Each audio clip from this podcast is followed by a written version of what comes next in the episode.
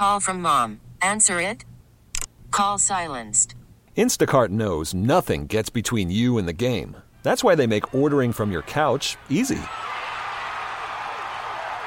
Stock up today and get all your groceries for the week delivered in as fast as 30 minutes without missing a minute of the game. You have 47 new voicemails. Download the app to get free delivery on your first three orders while supplies last. Minimum $10 per order. Additional terms apply. We really need new phones. T-Mobile will cover the cost of four amazing new iPhone 15s, and each line is only $25 a month. New iPhone 15s? Only at T-Mobile get four iPhone 15s on us and four lines for 25 bucks per line per month with eligible trade-in when you switch. Minimum of four lines for $25 per line per month with auto pay discount using debit or bank account. $5 more per line without auto pay, plus taxes and fees. Phone fee at 24 monthly bill credits for well qualified customers. Contact us before canceling account to continue bill credits or credit stop and balance on required finance agreement due. $35 per line connection charge applies. Ctmobile.com. Yeah, we're going to be celebrating our seventh birthday, believe it or not, come March of next year. Um, and Michael and I moved here uh, from New York. We had been working uh, at a well-known restaurant there, um, but Mike, Michael's hometown is St. Louis, so we decided to to come back after we got married and uh, looking to kind of forge our own path. Um, and we've by chance stumbled upon uh, the Cortex District as they were kind of just starting, uh, and it was a great opportunity to kind of plant our flag. And what was the restaurant inspiration? What was your vision? I mean, I think just working with local farmers and artisans to kind of create something special to where we can work one on one with the people that are growing all this incredible produce and raising livestock in, in this area and, you know, just kind of give them a, a voice in, in the restaurant scene. What am I going to find on the menu here? Well, there is no menu, so that's the fun part. Ah. Yeah, we just kind of you know have fun with what comes in every day and every week, and uh, the menu evolves and changes you know throughout the course of the week or the month, uh, and it's always kind of changing. So it's you know you have to ask Chef Aaron, but he's always creating some really incredible things you know for the menu here.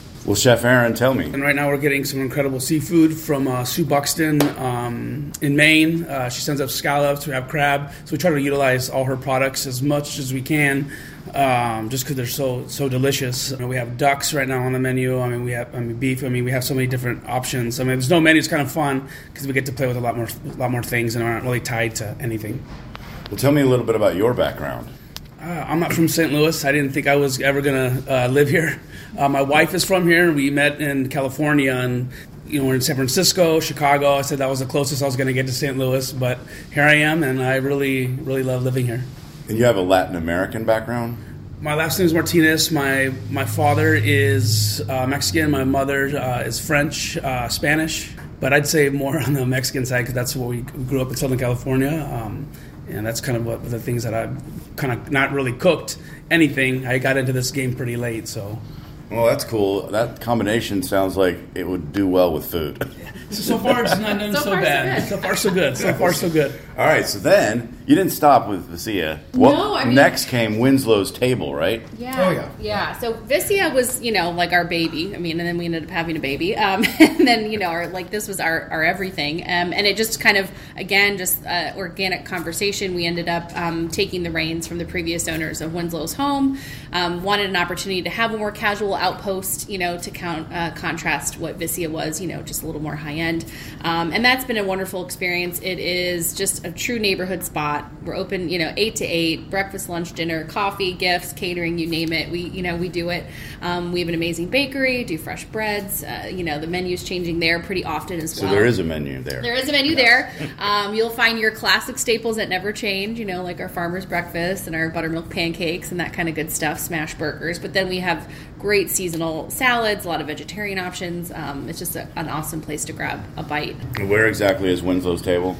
Uh, it's on Delmar. Um, Just yeah, just west of the loop. So it's at Midland and Delmar. So um, just kind of a standalone, really old historic building. Was always a place that involved food. You can see some of the original features from when it was a grocery store. You know, almost 100 years ago. Well, you didn't stop there either. So you went on to two more restaurants.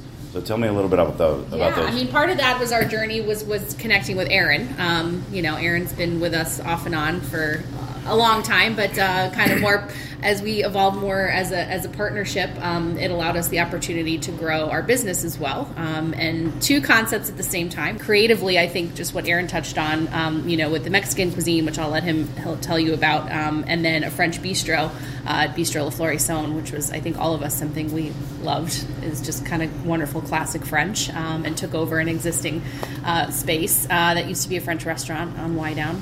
Do you guys realize how hard it is to start one restaurant? Oh, yes. now you I have realize it every day. four restaurants. I mean, I what think- drives you? I think the thing that made it all possible is we just had a really incredible group of people that work for us, and um, just seeing their growth. I mean, it was hitting this part where you know they couldn't necessarily go further here, so our options were to to kind of expand and open up some other opportunities for some incredible team members. You know, so everybody that basically runs uh, the different restaurants, you know, have started in this building and have now kind of flourished to become you know the chefs or sous chefs or uh, different man, you know managers in the front of the house uh, to kind of lead the charge into the next uh, round of, of restaurants. What's popular in French cuisine these days?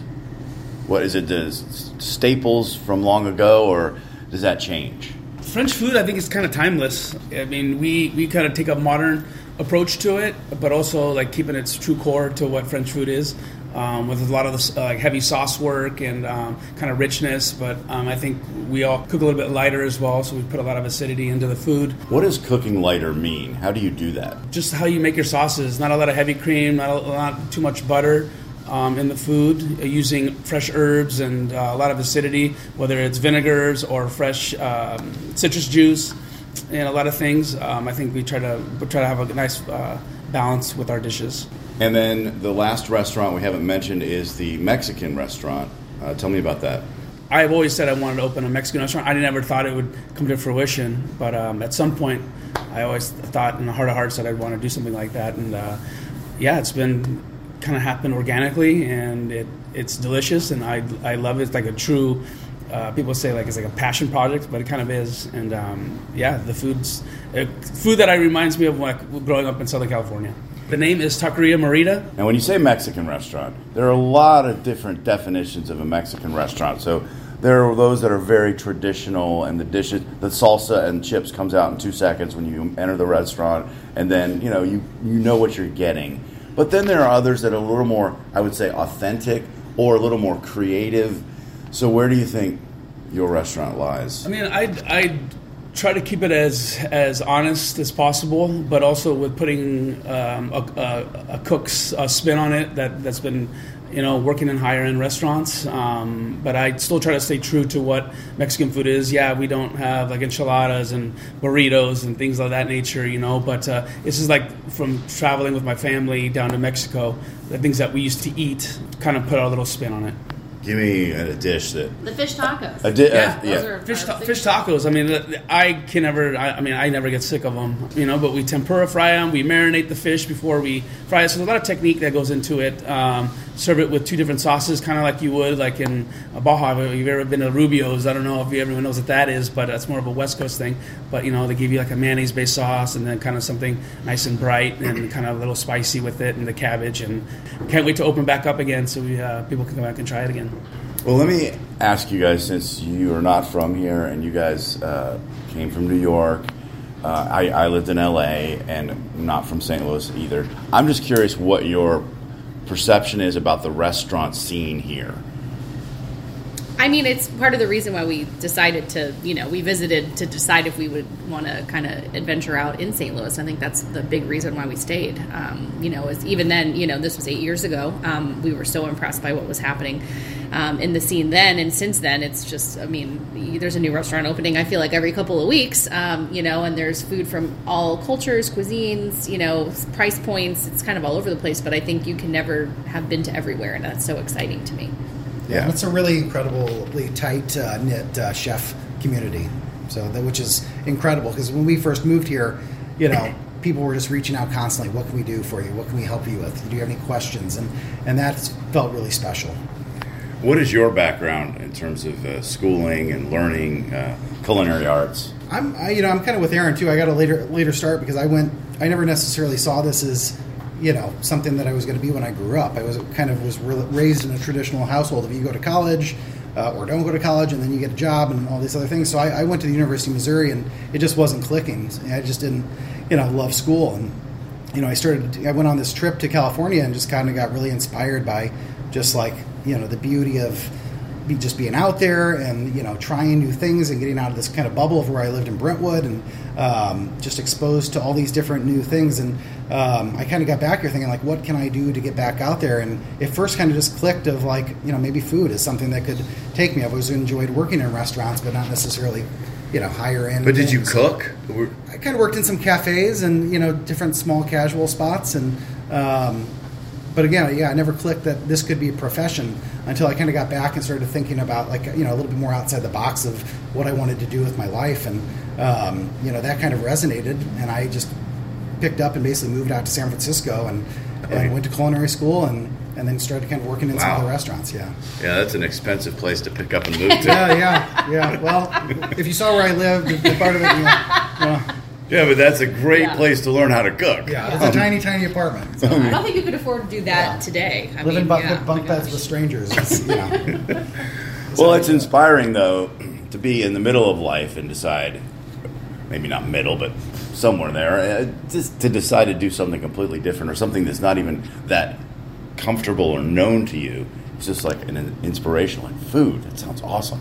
Yeah. So it's and you as well. I'm, it sounds Yeah, like you I- had a similar journey. Yeah, I think it's one of those things that like you have someone who starts who sets the fire underneath you, and you kind of see other things. And like I grew up in a humble household. We didn't go out to high end meals or anything like that. Going to Outback Steakhouse was like a extravagant meal. You got a eight, you got a A plus on your credit on your uh, report card, you know. But uh, yeah, I worked for um, chef, and he like got me to go to Europe and work in the best restaurants that I could possibly that I thought were the best at the time, and um, yeah, it's it's just one of those things that like once you're in it, it like it's hard to get out. And I had and I, I still have the bug, and I hope it never leaves because I mean I still love it, and I try to keep myself current and stage and you know read, and it's one of those things that's like it, it's all encompassing in your life. When you go home to your kitchen, do you create uh, beautiful things, or is it just like I just want a bologna sandwich? I want uh, chips and hummus. Um, but no, I mean, uh, for my family, when we cook like Christmas dinner or Thanksgiving, like, yeah, I want to, this is what I can bring to the equation. And, um, but on a normal weekday, no, I'm not cooking one. not at all. We all have small kids, so it's, Yeah. it's really just about making the kids happy, and then you know Yeah, you're cheese- second cheese second to quesadillas that. and uh, what do we have last night? Chicken nuggets and mac and cheese for yeah, them. it's not, yeah, it's not glamorous. Well, tell me about the neighborhood, the district. Uh, Cortex? how- yeah, Cortex, and how it has evolved because this is pretty new. Yeah, I mean, I you know when we first, like I mentioned, we first kind of were p- poking our heads around uh, town to figure out like if we wanted to open a restaurant, where would it be? Um, you know, we got connected with um, gentleman at the time who was the head of Cortex, Dennis Lower, and um, he really kind of sold us on the vision, which you know was long term, uh, it wasn't immediate, uh, and I think the pandemic, of course, you know, kind of changed some things. Uh, What since is the then. vision? Well, it's an innovative community. It's supposed to be, you know, and is, you know, filled with people who are working on, um, you know, innovative ideas, whether that's technology or food, um, design, medicine, you know, et cetera. Um, so you'll find a lot of uh, folks and companies like that down here. And so we just felt like what we were doing was different with kind of our more vegetable forward approach menu. You know, let's put ourselves in an environment that's already kind of saying, hey, we're different, you know, um, come check us out. So that's kind of how we ended up in Cortex, um, and it's changed a lot. And Wash U is a big part of the community here, um, and and what they're focusing on. The neuroscience building that opened is you know state of the art, and um, so we're surrounded by really smart people, you know, and I think that's a good place to be. Innovation is the key word. Yeah, yeah. So, Aaron, you mentioned Taqueria Morita is not open currently. What's the status with it?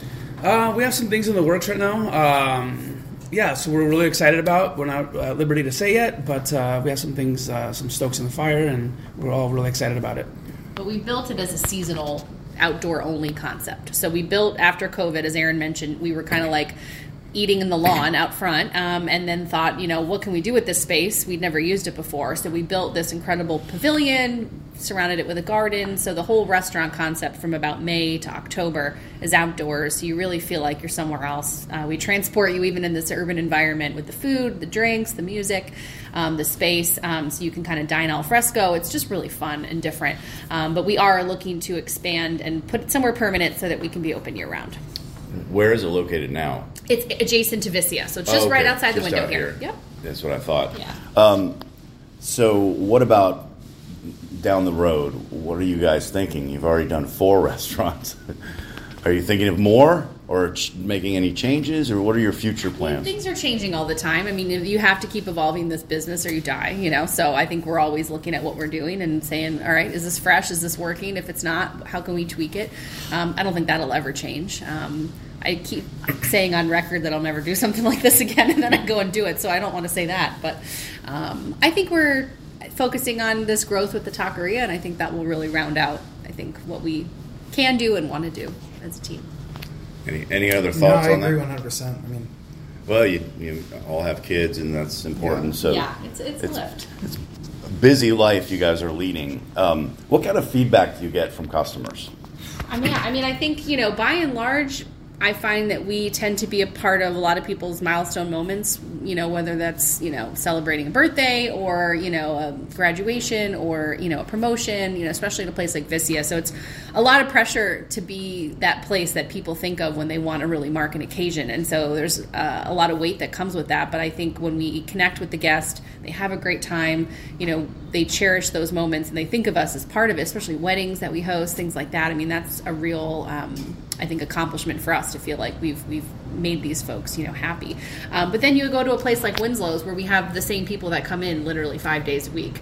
Um, we are a part of their life, um, and and I think whether they say it out loud or not, like that speaks volumes, I think, to what we provide both in service and in food. And um, it's just really special to, to see that and to know that we can really make someone's day. I want to make sure we said the name of the French bistro. Yeah, Bistro La Floraison, and that's on Wydown in Clayton. It means flowering. Flowering, yeah. Okay. Yeah, That's but it's a beautiful space. It's very chic. Um, it's a neighborhood spot, though. You don't have to, you know, it, you don't have to have a reservation to eat there. Um, you know, you can pop in for a glass of wine, stop by after.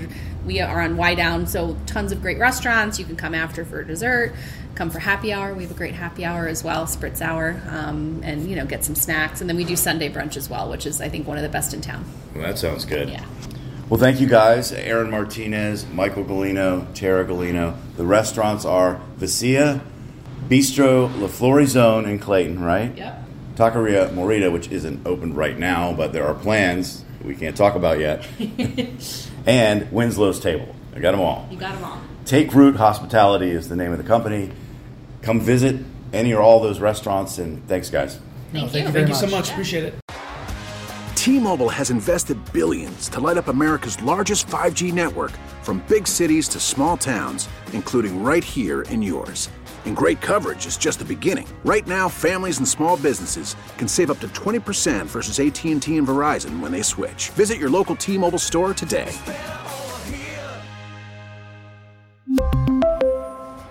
Plan savings with three lines of T Mobile Essentials versus comparable available plans. Plan features and taxes and fees may vary. All star closer Kenley Jansen, we have a question. What's the best podcast of all time?